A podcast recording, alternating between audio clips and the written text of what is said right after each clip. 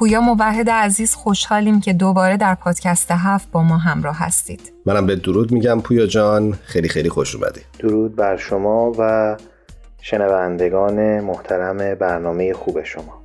برای اون دسته از شمایی که شاید کمتر با آقای پویا موحد آشنا باشید باید بگیم که ایشون مترجم و جامعه شناس هستن.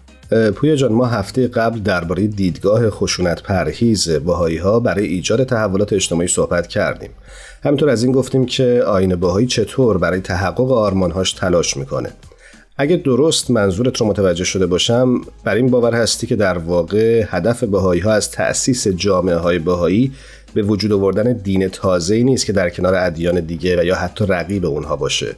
هدفشون این هست که یک الگوی حیات جمعی تازه ای رو به آزمایش بگذارن و با این کار یاد بگیرن که چطور میشه به شیوه تازه ای زندگی کرد. و این یادگیری نه فقط به درد خودشون بلکه به درد همه مردم شاید بخوره.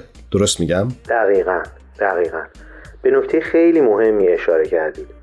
در واقع تلاش بهایان برای ساختن الگوی تازه ای از زندگی جمعی تنها کاری نیست که بهایی ها می‌کنن سازندگی در خلا انجام نمیشه. بهایی ها در کوشش های خودشون به طور منظم با دیگران تعامل می‌کنن و این تعامل بخش مهمی از خود کوشش های اونهاست. در برنامه های خیرخواهانه و تحول آفرین در جامعه اطراف خودشون شرکت می‌کنن. البته به شرط اینکه این همکاری با اصول بنیادین آینشون مثل یگانگی نوع بشر در تضاد نباشه و عامل افزایش رنج بشر نشه. و هرچند به ضرورت و اهمیت کوشش های سیاسی اذعان دارند در اعمال سیاسی با هدف تصاحب قدرت وارد نمیشن. اما از هر فرصتی استفاده می‌کنن تا آموخته ها و پرسش های خودشون رو با دیگر تحول خواهان جامعه در میان بگذارن. در گفتگوهاشون با دیگران آفاق اندیشه خودشون و دیگران رو گسترش میدن. ورای ظلم و عدوان نگاه می‌کنن و نسبت به ظلم واکنش منفی نشون نمیدن. ولی هرگز هویت خودشون رو از سازندگان مدنیت جدید به قربانیان ظلم تقلیل نمیدن به خواسته های نامشروع هرگز تمکین نمی کنن. با تهدید بدخواهان از سازندگی دست بر نمی دارن.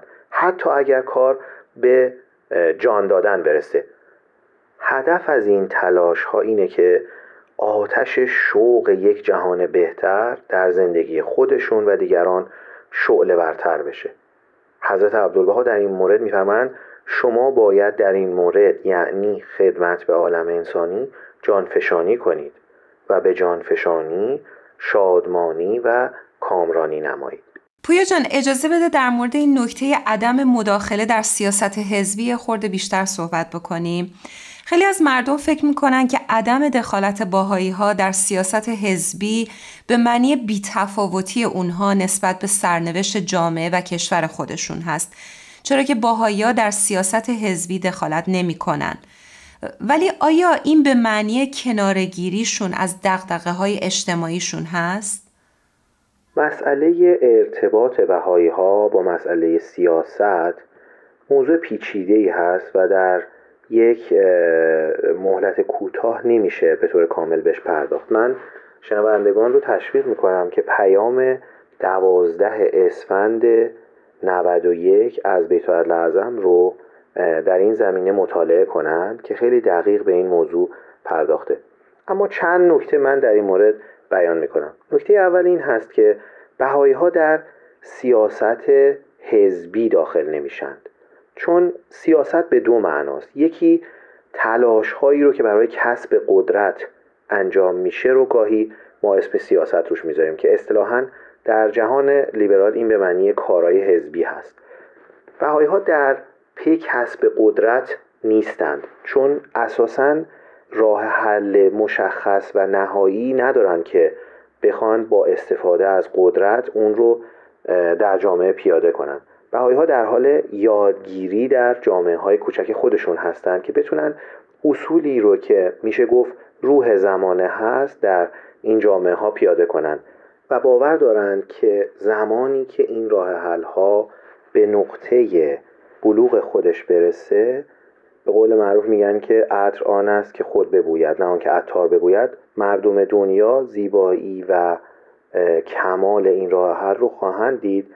و سیلی از مردمان به اجرای اون قیام خواهند کرد از بهایی و غیر بهایی این هست که در واقع بهایی ها به طور کلی برای کسب قدرت برای این برنامه یادگیریشون کاربرد زیادی نمی‌بینن بنابراین به این معنا بهایی ها شاید در سیاست دخالت نمی‌کنن اما سیاست معنای دیگری داره و اون معنای اداره امور هست.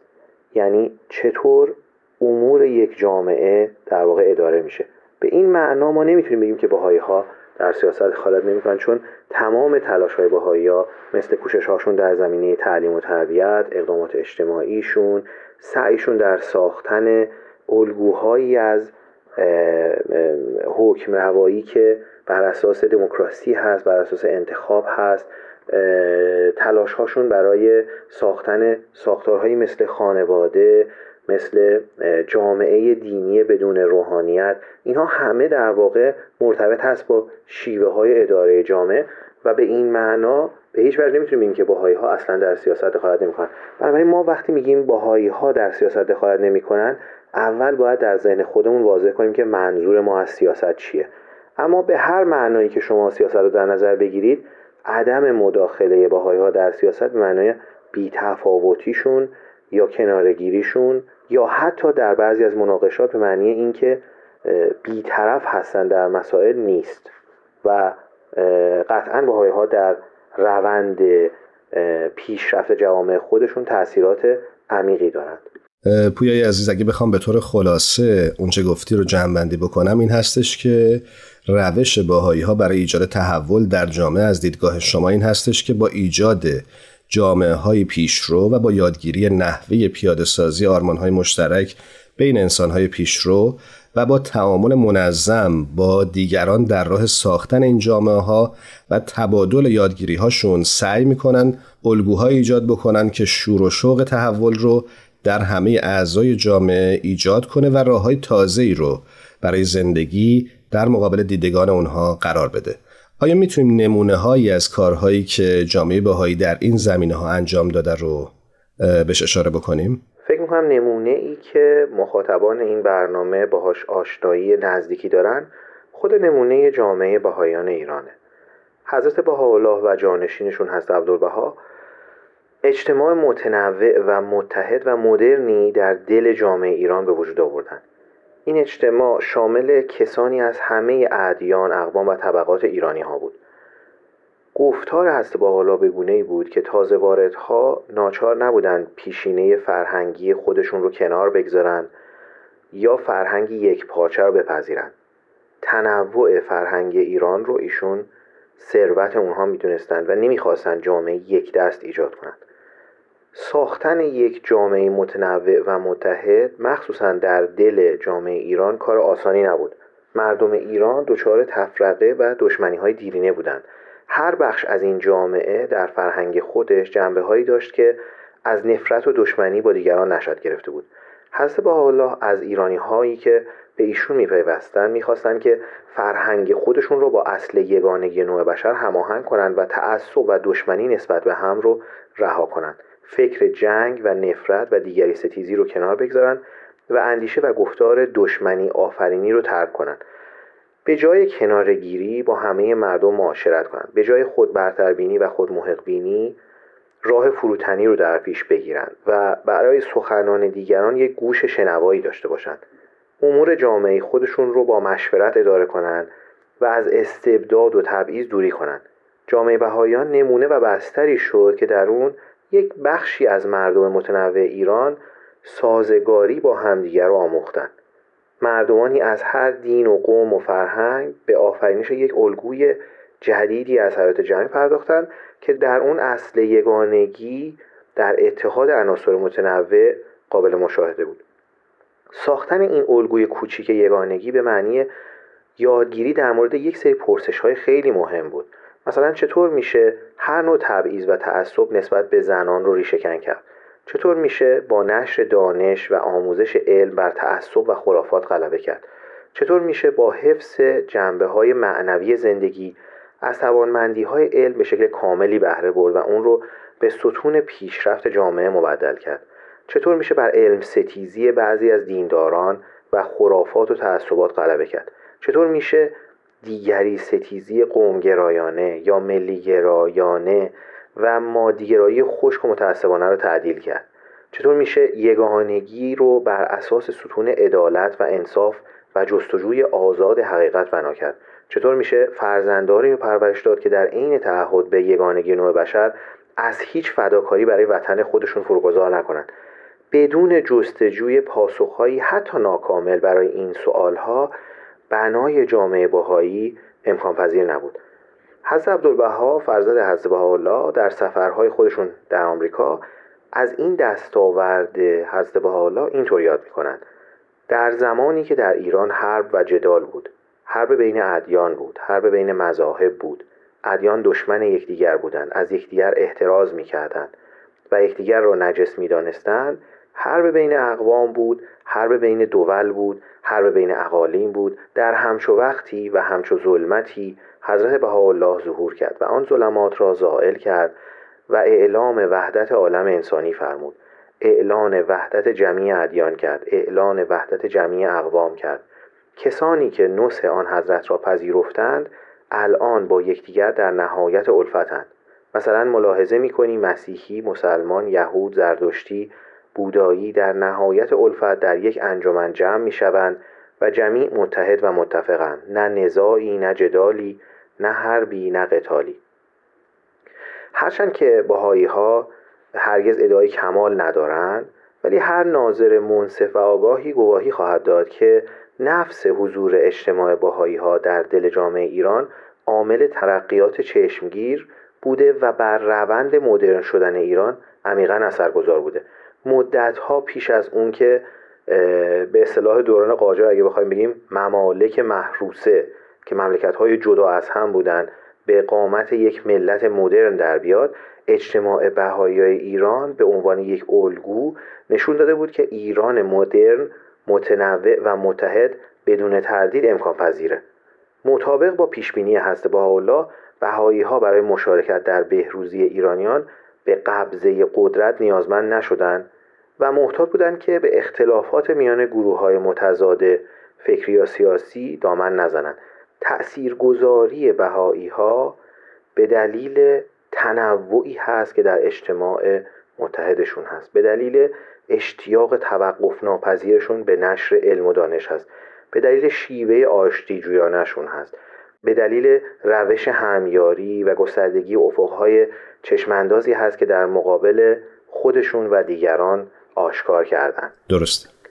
البته نیروهای واپسماندگی اجتماعی خیلی هم راه رو برای بهایی ها آسون نکردند نیروهای واپسماندگی اجتماعی از آغاز عصر ما در صدد توقف حرکت مردم ایران به طرف یک ایران مدرن و متکثر بودند هر چی زمان گذشته اونها بیشتر فهمیدن که حضور اجتماع بهایی در ایران براشون خطر بزرگی است بیشتر دریافتن که وجود این الگوی متفاوت زندگی تهدیدی برای نظم بیمار موجوده و فهمیدن که برای جلوگیری از تحولات بیشتر باید برای نابودی این الگوی جمعی به هر خشونت ممکنی دست بزنند عزم خودشون رو جذب کردن که نه فقط جامعه بهایی ها رو از بیان آموخته خودشون من کنن نه تنها اونها رو از مشارکت در آبادانی ایران جلوگیری کنن بلکه حتی از اون مهمتر این الگوی امیدبخش رو اصلا از جلوی چشم ایرانیان محو کنند خشونت های بی امان حکومت اسلامی آخرین مرحله از این تلاش ها برای ریشهکنی جامعه بهایی است. اما همانطور که حضرت با حالا پیش بینی کرده بودند در نتیجه این خشونت ها خیرخواهی و خدمتگذاری بهاییان بیشتر به اثبات رسید. و سوء تفاهمات درباره اونها در میان مردم بیش از پیش برطرف شد و ارزش آموزه ها و آموخته های بهایی درباره ایران متحد و مدرن قدر دونسته شد. نتیجه نهایی سرکوب بهایی اتحاد مردم ایران بر دفاع از این هموطنان خدوم و بیگناه خودشون بوده و استقبال بیشتر ایرانی ها از همآموزی با باهایا و دست پیدا کردن به افقهای باز اندیشه و عمل بوده. بهایی ها در طول این سالها راه های زیادی برای دفاع مسالمت آمیز از خودشون پیدا کردن و از این راه ها برای دفاع از هموطنان دیگرشون هم به طور منظم استفاده کردن. برای مثال در 43 سال گذشته جامعه باهایی به طور منظم خواهان یک سازوکار حقیقت یاب بوده در سازمان ملل که بتونه موارد نقض حقوق بشر رو در ایران واضح کنه و حکومت ایران رو نسبت به این موارد پاسخگو کنه. و این در ارتباط فقط با جامعه خودشون نبوده درباره همه جامعه ها بوده. در این حال شما وقتی به وضعیت جامعه ایران نگاه می‌کنید در چند سال اخیر اکثریت بزرگی از ایرانی ها برای حفظ و دفاع از این جامعه کوچیک خودشون به پا خواستن. اگر معیار قدرت رو مثل چیزی که هسته با الله میفرمند توانایی جامعه ایران برای ایجاد تحول و ترقی در دل خودش بدونیم کارزار ایرانی ها برای دفاع از بهایی ها خود شاهد بزرگ و نمونه راهگشایی از افزایش قدرت در جامعه ایرانه. و جامعه باهای ایران در پایان بیش از دو صده سرکوب بیامان زخم خورده تر اما قدرتمندتر و پرنفوذتر از هر زمان دیگهی سازنده بر جای خودش ایستاده و سعی داره که مثل چراغی در شب در گشودن راهی تازه در کنار سایر ایرانیان پیشرو قرار بگیره.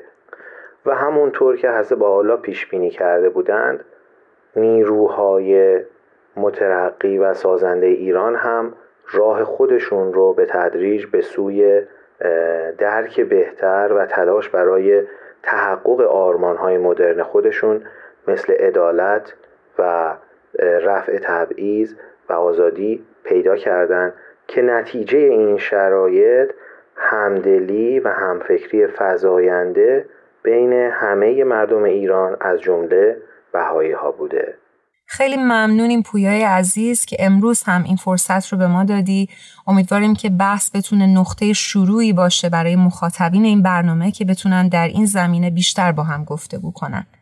خوشحال میشیم که در انتها یک قطعه موسیقی به انتخاب خودت به شنوندگان پادکست هفت تقدیم بکنی. به عنوان موزیک این بار پیشنهاد می‌کنم که آهنگ خونه ما از مرجان فرساد رو گوش کنیم که برای ما ایرانی هایی که بیرون ایران هستیم فکر می‌کنم سالها زنگ دل خودمون بوده و دلتنگی برای ایران. و امروز فکر می‌کنم اکثریت ملت ایران این دلتنگی رو دارن برای یک کشور با آرامش برای یک جامعه برخوردار از زندگی معمولی. قبل از شنیدن این قطعه موسیقی ازت خداحافظی می‌کنیم و امیدواریم که هر کجا هستی خوب و خوش باشی. من هم خیلی تشکر می‌کنم از این فرصتی که در اختیار من گذاشتید و می‌خوام از دوست عزیزم رامز حسینی که در تهیه این مطالب به من کمک کرد تشکر کنم.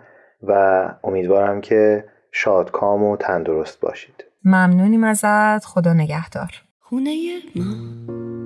دوره دوره. پشت کوها. یه صبوره. پشت دشتا. یه تلایی پشت صحرا. های خالی.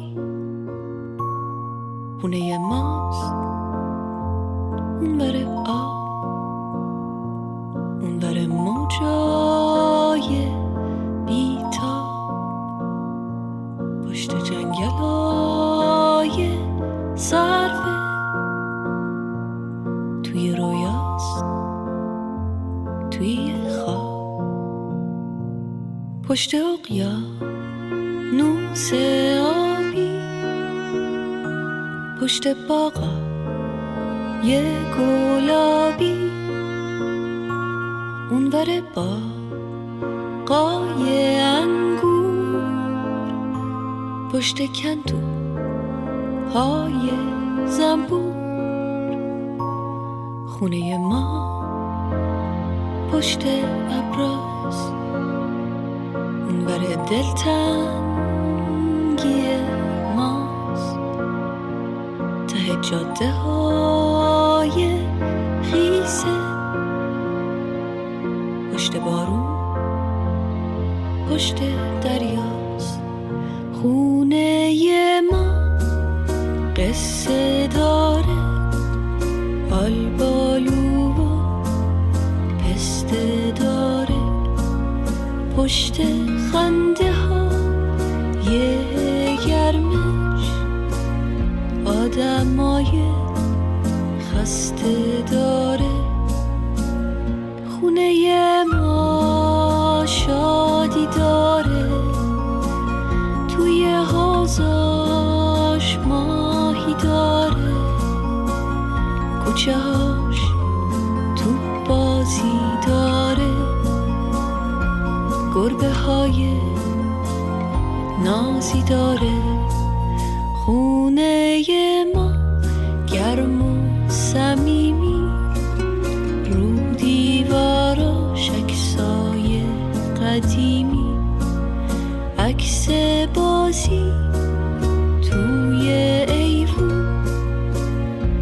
لب دریا تو تابستون. عکس اون رو سیر بارون با یه بغز و یه چمدون. رفتن از پیش آدمای نازنین و مهربون.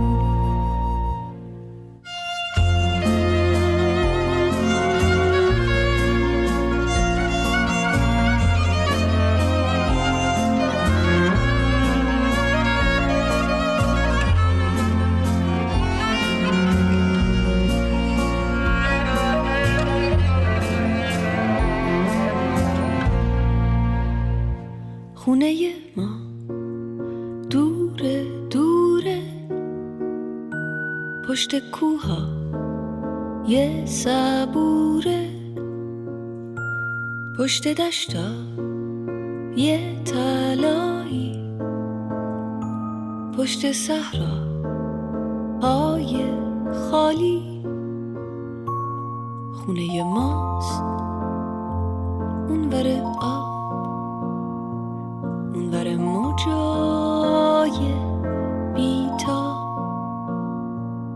steht Städtchen Jaloje sei.